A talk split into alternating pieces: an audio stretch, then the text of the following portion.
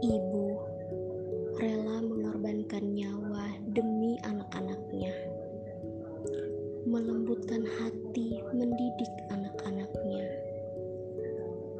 Istri rela menghabiskan seluruh sisa umurnya untuk mengabdi kepada suami, menguatkan, menutupi, dan menyanggah seluruh beban persoalan rumah tangga.